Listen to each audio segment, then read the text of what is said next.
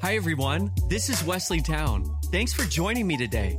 Welcome to Better Days Season 2.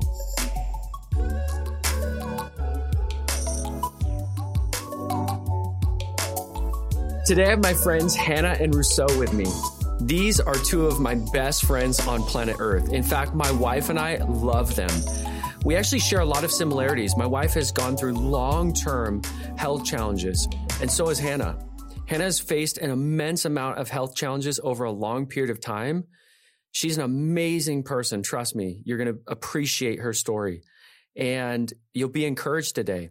Hannah and Rousseau actually both worked at Ecclesia when I was the lead pastor. They were amazing. Both of them were on staff, right? Yes, that's true. It was a blast working with you.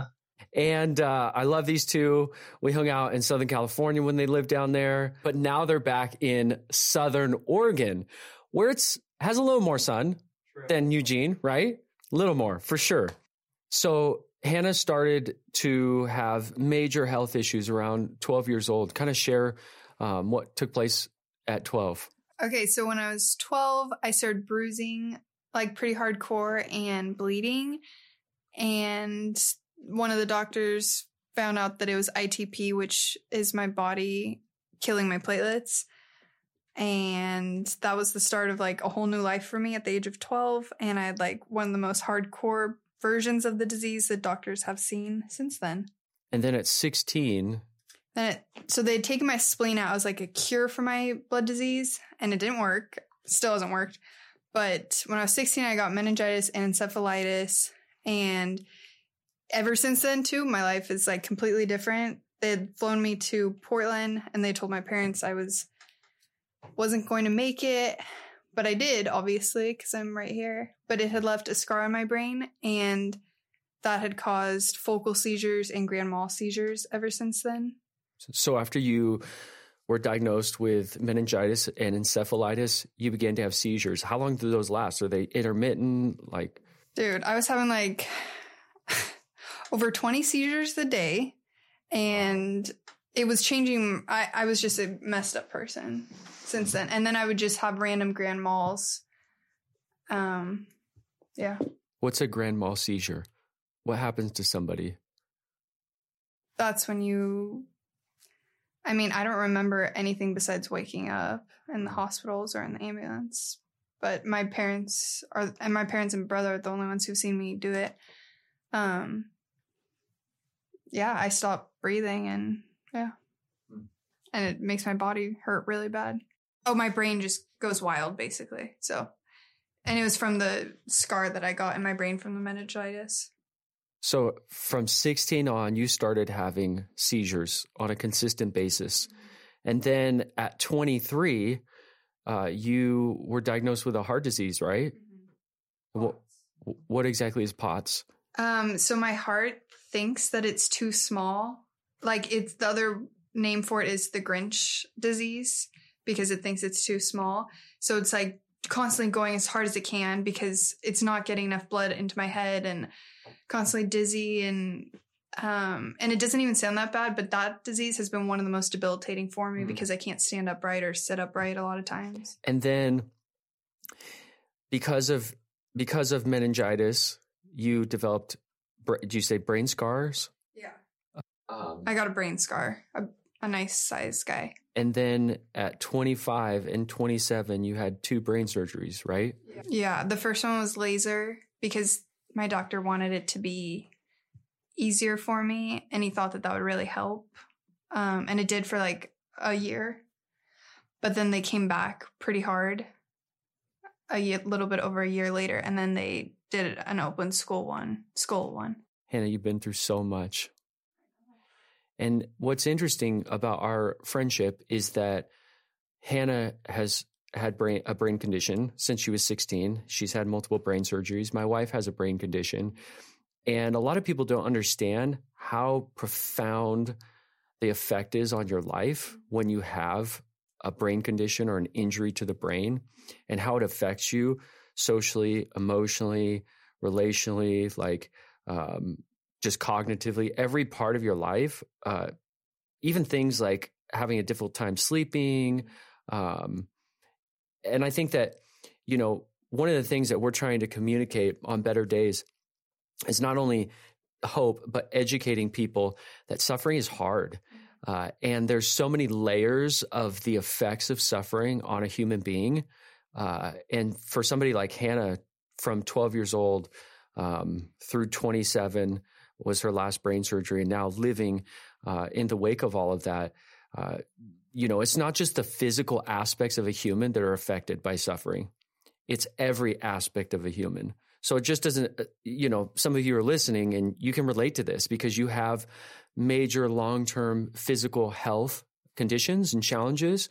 And there's people in your life that don't understand that it's not just the physical you struggle with. It's the emotional it's the relational it's it's your vocation it's all aspects of your life. And i just want to encourage you today that you know hearing hannah's story and what she's gone through she's going to talk a little bit more about the challenges but i want to encourage you that it's okay to struggle um, because hannah's story is hard and painful and challenging um, and so is yours as you're going through long term um, health challenges or mental health challenges.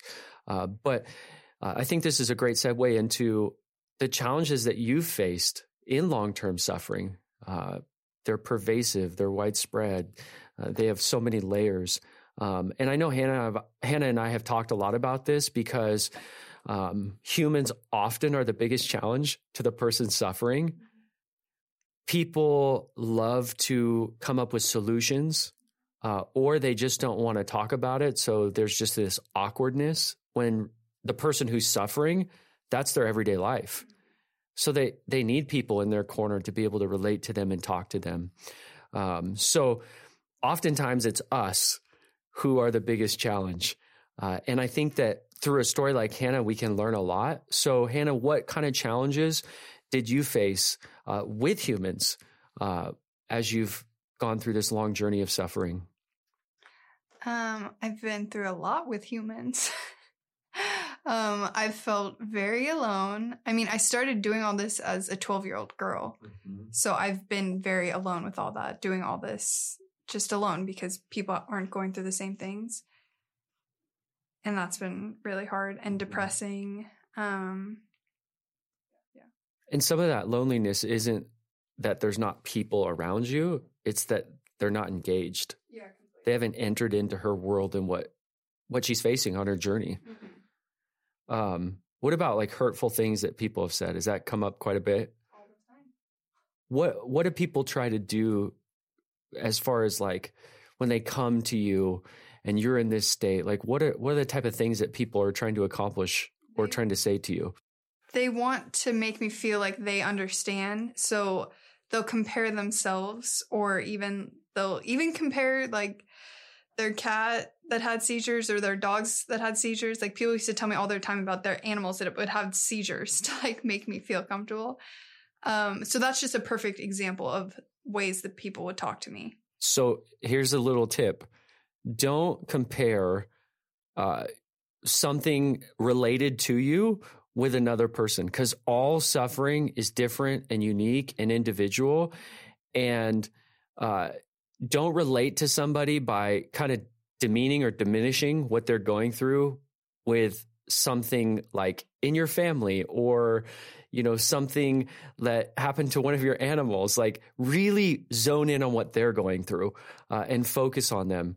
That's what they need. Long-term suffering is a long journey. And along the way i think you know people enter into our life and exit out of our life what's one of the things that you've noticed as far as people um, minimizing your suffering journey or maybe like feeling belittled in it? Do you feel like people have um, tried to ignore it or discouraged you along the way? Yeah, people have ignored it completely. Like unless they see well, even if they do see me like in the ER, um, they'll they'll just completely ignore it and act as if everything's fine. And and even say to me, "Well, Hannah, you know things are worse." Even when I came out of my second brain surgery, people were saying, well, Hannah, you know, things are worse. And I couldn't talk and I couldn't mm-hmm. walk right. I couldn't do anything right. But things were worse than other people. Wow. So they wouldn't, they wouldn't say, I'm so sorry, Hannah. They would say, you're better off than somebody else. Yeah. And that's like the majority of things. Another tip definitely don't do that. Because again, that's minimizing somebody else's pain. Uh, I don't think th- that any healthy relationship, you can't look at another person and what they're going through and try to find somebody that's grow- going through something to a greater degree and compare those two. You, you want to enter in, you want to be compassionate and empathetic to what they're going through. Um, what about just thinking like, you know, from 12 all the way to where you're at now? How does that affect you? Uh, just thinking about life and your future and where you're at today. Um, I'm still going through it. It's a lot. Like I Mm-hmm. thought by now that I, I mean, growing up, I just thought I would be fine. I didn't think, oh, I'll have another disease. Oh, I'll have more seizures. Oh, I'll have another brain surgery. I just thought I would be fine by now, but I'm not. So it's still something I'm working through. It can be discouraging. Yeah, completely. Uh, what about like emotions? Like as you're on this spectrum eh, of emotions on a long journey, what are some of the emotions that you felt along the way that other people listening can relate to? Yeah, aloneness is a huge one. Mm-hmm. Um, guilt, not for things that I've done, but people still ma- make me feel guilty for being the sick person. Hmm. So that's been a huge part of my life. Like you're a burden. Yeah. Uh, what about depression? Oh, yeah. Depression, Anxiety. anxiety, stress. hmm Those are pretty normal. So you're basically you're dealing with so many uh, challenging human emotions, hmm uh, probably on a continual basis. They pop up. Yeah, they, they definitely pop up. If, if somebody's listening today and they're the person connected to the person suffering, so they're the husband, the wife, uh, the best friend, mom, and th- th- they're related to a person on a long term journey of pain and suffering. What are just a few things you would encourage them about um, in relating to that person that is directly connected to their life?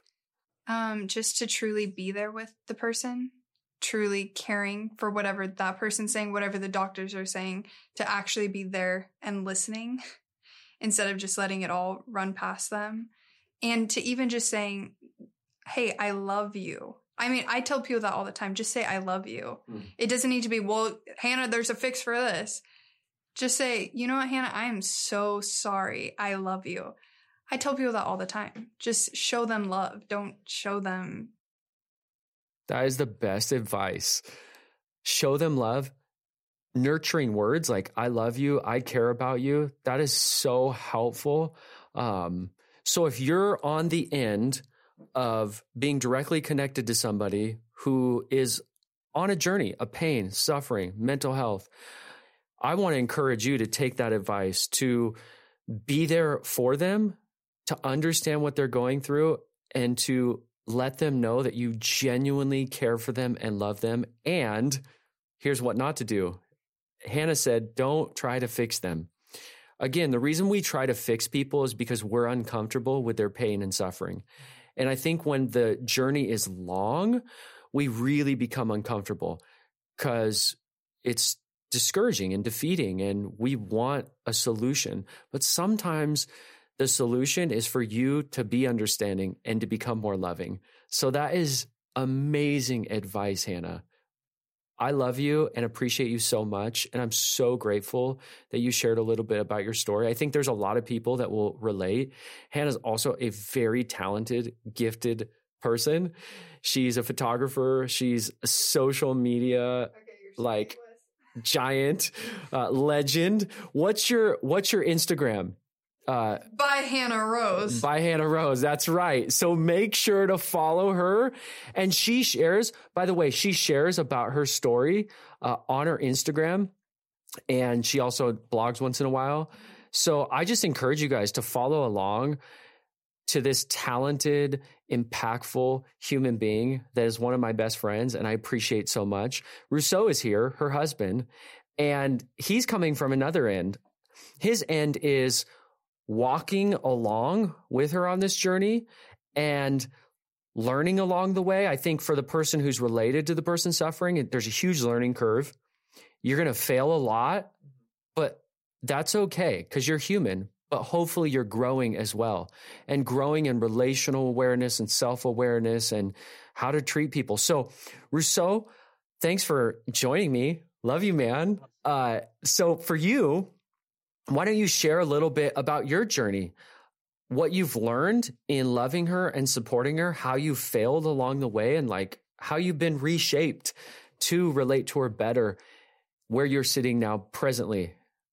Yeah. Um, the truth of the matter is, um, as far as like really growing, um, we've been married seven years this summer and, um, the steps of growth have really only taken place in the last maybe year and a half, maybe two years. And, um, there was a, a big period of time where I didn't realize that the problem was not Hannah, um, the problem was me and my discomfort towards her suffering and um, trying to rescue her out of it rather than like you said being willing to enter into it and step into it. So that that was the i mean it took five years for me to even get to the point where i realized hey this isn't about um, trying to fix Hannah and and um, rescue her from all of the depression and discouragement and darkness she was going through.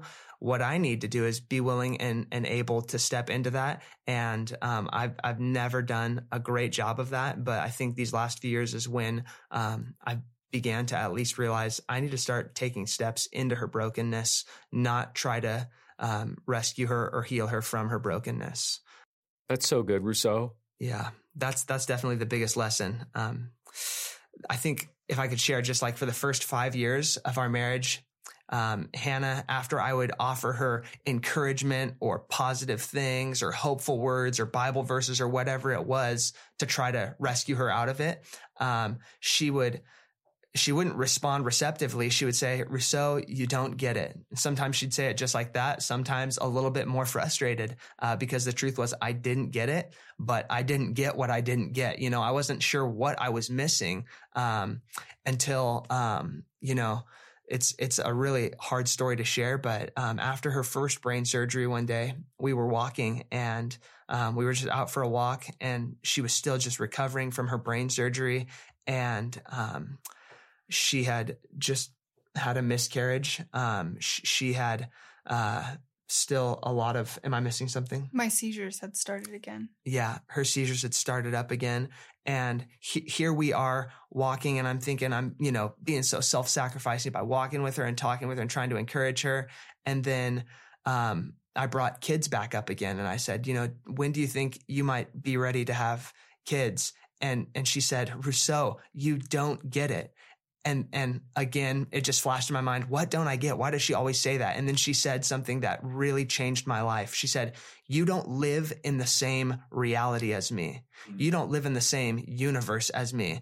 I live in this place where i can't change any of these things. It's not up to me to decide when kids or when seizures stop or when any of this depression and suffering and, and diseases pass. That's not up for me to decide. And you don't live in the same reality as me. As and my second brain surgery was being talked yeah, about. she was she was already in contact with her doctors about getting a second brain surgery. And here am I on this, you know, just ulti- ultimate hyper optimistic positive thinking and just thought that that was the solution was just being encouraging being encouraging and being hopeful and when she said that like that really rocked my world i remember going home and just having a, a, a moment of clarity probably for the first time it shook me out of this um you know out of this I don't even know what to call it other than cheap hope.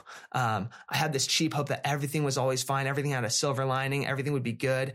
And that was the moment where I took the first step into realizing I need to actually step into her reality and step out of my sugar coated rainbow world if I'm ever going to, um, you know, see life through her eyes rather than try to rescue her out of the darkness. I need to, you know, step into it. Um, That's really good. You know, I think uh, on both spectrums, people that are listening, you're a follower of Jesus, and then people are listening who aren't followers of Jesus, you're not a Christian. I think this is a really impactful story for us because I think it just paints a picture of what Rousseau is saying is that we genuinely do not know in our culture how to enter into people's pain. We've been conditioned in a culture that is uncomfortable with pain, suffering, mental ill health. Uh, and therefore, we hide from it or we mask it with platitudes and cheap hope. You know, I call it rah rah hope. Like, I'm going to pump you up. Uh, you see this sometimes in Christianity. Like, I'm going to just pump you up and like tell you all these cliches, but that doesn't help. I, I use this term honest hope. Honest hope to me means we can feel the pain. We can live in the reality of brokenness, imperfection, and suffering. And we can also be hopeful um, hopeful in our relationship with God, hopeful for our future, hopeful that there's a light at the end of the tunnel, that there's better days ahead. So it doesn't have, you know, those two things aren't mutually exclusive. They're connected. And the reason why we have hope is because there's pain. Without pain, there wouldn't be a need for hope. Without suffering, without imperfection, there would be no need for hope. And so, you know, hope sometimes for somebody that is suffering in a in a story like this is you know we need to be able to feel this. We need to be able to experience it. We need to be able to live in the same reality together. It's hard there's this verse in Proverbs that uh, confirms everything you guys are saying. It says, Whoever sings songs to a heavy heart is like one who takes off a garment on a cold day and like vinegar on soda. And when I read that, it wow. made me realize like I was singing songs to Hannah. I was giving her K love, positive, encouraging music, like as, as a, um, not literally, but just as a way to try to get her out of it. But she was living in the book of Lamentations, so to speak, and that that's a different space, and mm-hmm. um, that's been a, a, huge journey to realize mature Christianity is not this triumphalistic, always joyful, overly hopeful in just cheap hope. It's actually doing what Jesus did, weeping with those who weep, willing to being willing to step into brokenness rather than avoid it. You know, because that's as a Christian for me, that's been really uh, impactful to know that God didn't just give us words of encouragement from heaven. He actually was willing to come down and step into the brokenness and into the darkness and feel the grief and sorrow so that he could empathize with us. Yeah. And I talked about that today. Like, mm-hmm. it, there's a verse in Isaiah 53 3 that says, Jesus was a man of sorrows and acquainted with grief. Mm-hmm. And the terminology there is really vivid of how he felt mental anguish and pain and sickness. Uh, and that that's the reality we live in. Life sometimes is really hard. And for some of you listening, your life is really hard. And there's no way to sugarcoat that. But there is a way for people to love you, care about you, show you kindness, enter into what you are going through and understand it from your vantage point. Uh, and I think I think one of the things that we can do together as you're listening, we can do this together, is to begin to deconstruct uh, how we respond to pain, suffering, and mental health in our culture. No more hiding from it and no more trying to fix it. Because imagine my wife, Kara, or Hannah, imagine all of these relationships in their lives and everybody always having a solution or trying to fix it. That is the majority of people trying to fix it. It is overwhelming. Uh, the person who's facing the suffering already wants to be fixed. They're already looking for ways and paths. And, you know, for everybody to have a solution, it, it ends up exasperating their pain uh, more than helping them. And so I think we need to to end the cycle of trying to give everybody a fix we need to end the cycle of hiding from it and suppressing it. We need to enter into it and truly, like Hannah said, I think this is this is the words we're going to end with. Truly love the person. Like with genuine genuine affection and genuine care and genuine understanding. I love you two so much and I'm so grateful that our lives have been connected and that we've been able to encourage one another and I think we live in a unique space where there's just a built in understanding because of shared experience. And I am so grateful to have them on this podcast, Better Days. And I think that that's the message I just encourage you uh, and, and what you're going through is that, you know, each and every day, remember there's better days ahead. But that doesn't minimize the hardships in front of you or the hardships you're going to face in the future. But keep speaking hope and purpose into your life because you two are immensely talented, valuable, important people. And I love you guys deeply. And I'm so grateful that you got to share your story with us. Much love. Thanks for joining us. I look forward to sharing with you next Tuesday on another episode of Better Days. Yes, Shaka. Shaka. Love you guys. That's a wrap for today. Thanks again for joining me. This is a new podcast, and I would love for your help to spread the word to bring hope for better days to as many people as possible. You can send a link to your family and friends, post something on your social media, and write a review on iTunes. Thanks for your support. I can't wait to join with you next Tuesday for another episode of Better Days.